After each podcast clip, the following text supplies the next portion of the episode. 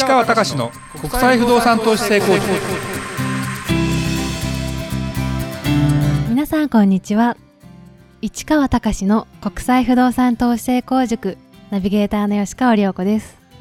この番組は株式会社国際不動産エージェントがお届けしております。市川さんこんにちは。はいこんにちは。今日からはい。市川隆という名前に私はビジネスネームを変えることにしました、はい。はい、ということでこちらのですねタイトルも今日からですね市川隆の国際不動産投資成功塾ということに変わりますよこちゃん。はいということで、えー今日が実は第第200回目に200な回目の収録というかあれですね。はいという記念すべき日に、あのーこういうですねちょっとあのこれを別に測ったわけでは全然ないんですけど、えーちょっとまあ解明というとちょっと違うんですけど、まあ、ビジネス上の名前をですね、えーちょっと変えましょうということで、えー市川隆ということにさせていただきます。はい。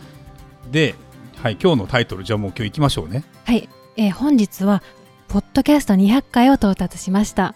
市川隆さんの名前を市川隆に変えます。その理由を市川さんにお話ししていただきたいと思います。はい、えー先ほど言ったようにですね、まあ、本名は変えません、まあ、親からもらった名前は変えません。はい。で、まあ、名刺とかですねこういう世に出る名前ということでビジネスを使う時の名前を市川隆というふうな名前に変えます。で漢字はですね、えーまあ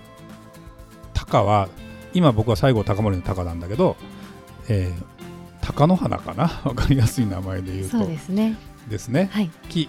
あの貴公子の木とも言いますね貴公子ですねはいはいで死は武士の死ですね。はい、というふうに、えー変えますということでありますと。で実はですねあのこのポッドキャストでお話ししたかな私まあ今年にですね、えーもう60歳になりましたということで、まあ、還暦を迎えたという一つの区切りもありますと。でただあの市川、まあ、高橋に変えたという高橋の話はちょっとこの後しますけどまずなんでこの話をしたかということでいきますとですね私あの今までですね結構くじ運とかいろんな意味の運勢ってものすごく強かったんです。で強いと思って信じてやってきててで実はこの会社を作る前からまあこれも別になんだろうなある人にその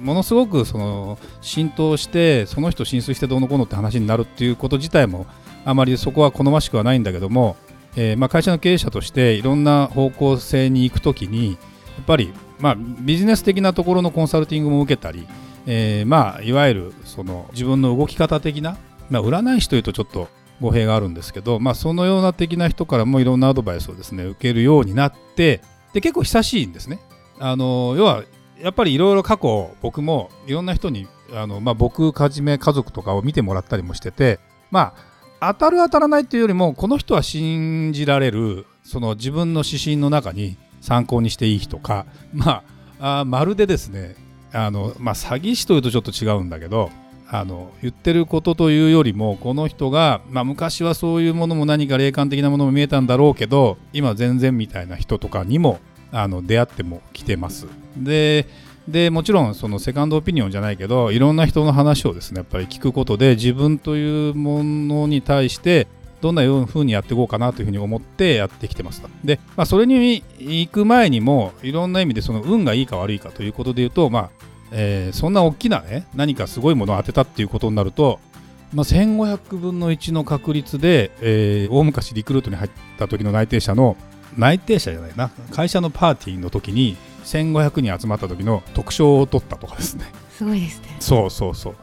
とかいうのもあるし大体くじを引くと、まあ、当たりを持って帰ってくるというか。かといってじゃあ宝くじがそんなすごいのが当たるかというほど真剣に買ってるわけじゃないので。とか、まあ、手相とかも見ていただいたら非常にいいというふうに実は言われてたりする中で。まあ要要はどこまで自分のこれを信じて、まあ、自分の思う道をですねやっていけばいいんだろうなというふうに思ってでこの会社、まあ、国際不動産エージェント IPA っていう会社を作る時も、まあ、会社を作るというよりもこの海外不動産の仕事をするってこと自体がトレンドにも乗ってるし非常にいいよなっていうあたりについての後押しも、まあ、もらっていたりで日々そのなんだろうな生活とか生き生きていく中で何を大切にしていったらいいかとかっていうことなんかも自分なりに理解して整理してで別にこれを人に押し付ける気はなくて自分でやっぱりいいなと思うものを取り入れたりするということなんかを結構やってきてたんですね。ででなかなか僕ねあの本当はストレートにもう僕の人生どうなりますかとか、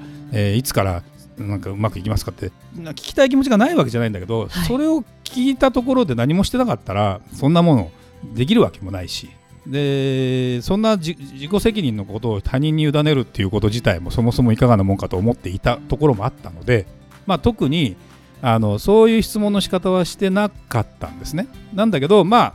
いろんな局面局面の中で今回僕やっぱり60歳にもなったということに関してはなんで60歳になったってことは残りの人生この会社を大きくさせたり成長させたり、まあ、何らかのステージを変えたりしようと思うと期限があるんだよね。要は若ければさうん10年20年ってやっていく中でいろんな経験の中でまあどう考えていけばいいやっていうことなんだけどももちろんビジネスっていうのはその全てが計画通りにいくわけでもないしあの出たとこ出たとこでいろいろ恥じもしていかなきゃいけないんでそう予定通りはいかないんだけどもこの自分の年齢を考えた時にやっぱり期間というものも意識して成功を収めたいと。で、まあ、自分が成功を収めたいというよりもやっぱり世のため人のためになってこの会社に関わった人自体まあ皆さんね涼子ちゃんはじめスタッフの皆さんもそうだし、え応援してくれる方もそうだしお客さんもそうだしで、まあ、そこから得たもので自分も幸せにな、まあ、最後まあ最後というとあれですけどあと何十年というところとかあとは本当に会社の後継者の問題とかを考えた時に、えー、今から計算していろんなことをやっぱり成長させて成功させていきたいなと思った時にまあコロナがいいか悪いか分かんないけど結構あの右肩上がりでガーッといった時にこの1年やっぱりコロナで、えー、路線変更を余儀なくされたわけですよ。でもちろんあの飲食業さんとか旅行業さんなんかとは全く違うのでそんなにとは思うけど結局僕らって海外不動産をお客さんに、えー、まあ伝えて投資対象として買っていただいてっていうようなビジネスにしてるじゃないですか。でそれの内容っていうのはもう基本的には一緒に行きましょうとかですね。やっぱり海外のことはこうですよとかお客さんも海外に行くという環境が結構整ってて初めて成り立つ部分も多々あった。でもそれが一気になくなった。でじゃあどうしようと思って試行錯誤で YouTube やってみたりもちろん鈴木さんというねうちはものすごく素晴らしい副社長、まあ、一緒の、ね、創業者がいるんで僕的に言うともうこれ1人だけだったらちょっととてもじゃないかできなかったかもしれないけどというのと今まで培ってきた人脈とかルールまあいろんな意味でのねえー、情報源とかそういう人たちとの付き合いっていうのもちゃんとできたのでオンラインというものをうまく結びつけることであの実は行かなくても買っていただける範囲の物件は売れてるのはねこの何回もこのポッドキャストとかでも紹介もしてるし実際に涼子ちゃんなんかはセミナーの告知とかいろんなことをない中身全部知ってるから分かってると思うし、はい、そういう意味では僕なりに変化も遂げてるしそれを全然罰とは思ってないんですよ。だけどまあいわゆるなんだろうなスモールビジネスっていうのとスタートアップって言葉が実はあってスモールビジネスっていうのはまあ自分のやれる範囲でまあ儲かってなんとか暮らしていけたらいいなと。でそれでえー、ゴールまでいけたらいいなっていうところなんかを指していくんだけどスタートアップっていうのはもう一気に背伸びしてでもあのアップしていきましょうっていうことを僕は実はチョイスしてるんですね。まあ、それが最終的な出口っていうものを迎えるということにえー、なっていかないといけないんですけどこれ出口っていうのは言ってみれば IPO なのか、まあ、M&A なのかっていうようなことも含めて会社の価値を高めていきますよっていうことでそこでなんだろうな。自分の利益云々ってもあるけどその会社の立ち位置とか仕事とか後継者問題とかいろんなものが解決できますよっていうようなことなんかがあって、はい、その時に順序よくやっぱり積み重ねが大事だなと。この1年間もそうだよね。YouTube うちの会社で700本？あんな700本かな？そうですね。超えて、はい、でもう結構な人数のあの登録者も増えて。でメルマガも結構よく見ていただいてメルマガ流せば物件が売れるような状態にも結構今なり始めたじゃないですか。でスタッフも足りなくなってきてまた新しいスタッフを迎えてやりましょうっていうことが実は6月から計画してたりするんだけどもそんなようなことの中でやっぱりねうん自分の中での飛躍というものを真剣にやって後もう後戻り変な話したくないと。本当にそのやめたっていうことはもある意味周りの人を巻き込んだりもし始めてるのでなかなかもういや、まあ、あの自分の幸せだけじゃないじゃないですか。言ってみれば涼子ちゃんの幸せも含めて、まあそうん背負ってるというような話なわけですよ。と思うとうーんやっぱりそこでそんな話を実は相談していたらその占いの方にですね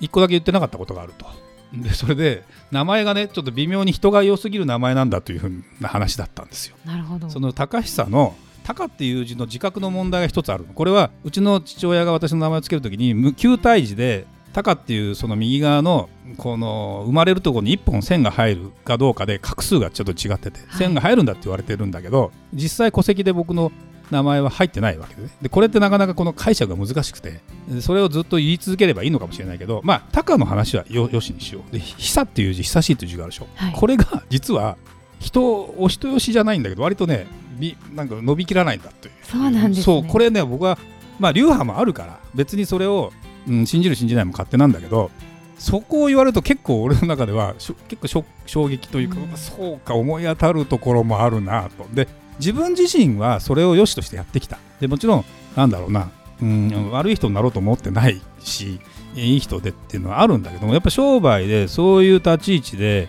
やっぱりもっと自分にとってシビアになったりいろんな意味でビジネスをきっちり背負っていくということを考えた時にあのこれ名前を変えてやるということ自体が自分にとっての、まあ、変な話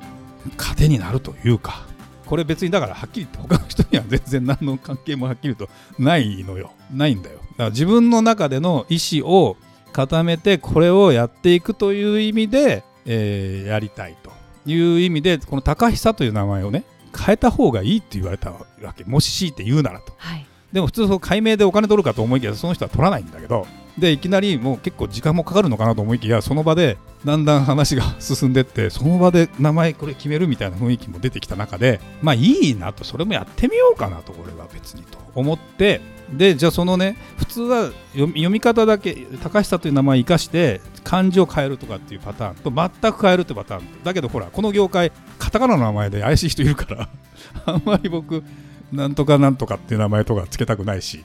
っていうふうに思ってた中で言うとまあちょうどですねちょ高しというあたりの話がですね急に私の中に芽生えてきたというかあの落ちてきたというかこれ何かっていうとね僕ですね高久って呼びにくいでしょ？呼びにくくないのかな？言いづらいとかそういう感じですかね。そうた例えば高久くんとか高久ちゃんとかって呼びにくいのよ、うん。僕の中でよ呼ばれにくかったの実は。はい。もう小学校の低学年の時に友達が僕の家に遊びに来る時に僕に何て言って遊びに来た方「たかしちゃん遊ぼう」って言って来てたの。そうなんです。本当に。でその時にあの、まあ、うちの父親がもう高久と名前は肝入りでつけた名前だからそこ自体を否定する気は当然ないんだけどあのやっぱり呼ばれにくい名前はちょっとやだなとそういう意味で誰も高久ちゃんと呼んでくれないわけ。でねというふうに思った時に、まあ、自分の子供にはだから4文字の名前つけるのやめようとか思ったりしてだから3文字とか2文字とかつけたりしてるんだけど、まあ、そのそれもあってあ思い出したの急に。俺高志って呼ばれてたなと。という話を言ったら高志いいかもって話になってでそのあとは自覚の問題とこれシンメトリーになってるっていうわかるこれ、まあ、これあはーこれは私が勝手に後付けしてる。市川が大体右左右対称じゃないですか。はい。で高志の高も志も全部左右対称じゃん、まあ、まあそれもそれでいいかなと。勝手に解釈をしじゃあもうこれで名刺を作ろうってことまだできてないんだけどもうこれで行こうかと。これで行ってみてダメならまあダメならってことはないんだ。もうもうやるしかないと。いうこともあって。これで、えーとにかく、まあ、気分も一新でいうことでやろうと思ってで、えーちょっとまあ試しに告知をせずに出してみたらちょっとざわついたらしくて 世間が。やっぱりちょっとこれはあの責任持って言わなきゃいけないなと、まあ、YouTube で発信、まあこれもあの音声もね YouTube で発信してるので、まあ、これでを聞いてくれという話で、ポッドキャストでそこら辺の真相と思いを語っておきたいなと思って、今日最初の200回記念がですね、そうです、実はこんな話になったんですけど、どうどう思います、たまたま200回でなんか縁起がいいですよね。そうそうそうはいそう。そう、涼子ちゃん今聞いて、なんか思った？これ初めて今言う話だけどさ。でも意外にしっくりきますよね。あやっぱり、はい。これねそうなのどうやら割としっくりくるという的な話と自分の中で俺はたかしと呼ばれていたからそれはそれでいいんじゃないかなという感じで別にあの本名が変わるわけじゃないんだけどもうこれでちょっとやってみようかなと。そうですね。番組名もそうそうそう。だからもう私が発信するビジネスで発信する名前っていうのは市川隆という名前のね貴公子の木にえ死ね武士の死ねっていうところであのやっていったらいいなというふうに思っていますのでぜひですね多分だから市川隆のって言った方が自分も言いやすいしあの皆さんもあこれまあ馴染むか馴染まないかまあ市川さん僕その後そうね中学校以降はいっちゃんとかいいいっちーとか呼ばれてたのでほとんどその下の名前で呼ばれるほぼなかったので。あまあそうかもしれないですね大人になったら。そう、はい。だから、まあ、そういう意味ではあんまり気がつかない人もいるんじゃんと思いながらもでもあそれなりの名前がもう出てると あの何にもなしで勝手にやると何が起きたのみたいな話になるのでちょっとそんな話をしてみましたということで今日の話はですね、はい。まあ、200回を記念したわけじゃないんだけどで60歳を記念したわけじゃないんだけど、まあ、そんなこともいろんなものが重なって、えーこれからですね私の名前は市川隆ということでビジネス的には変えていきたいなと思いますのでよろしくお願いします。はいありがとうございましたそれではまた次回お会いしましょう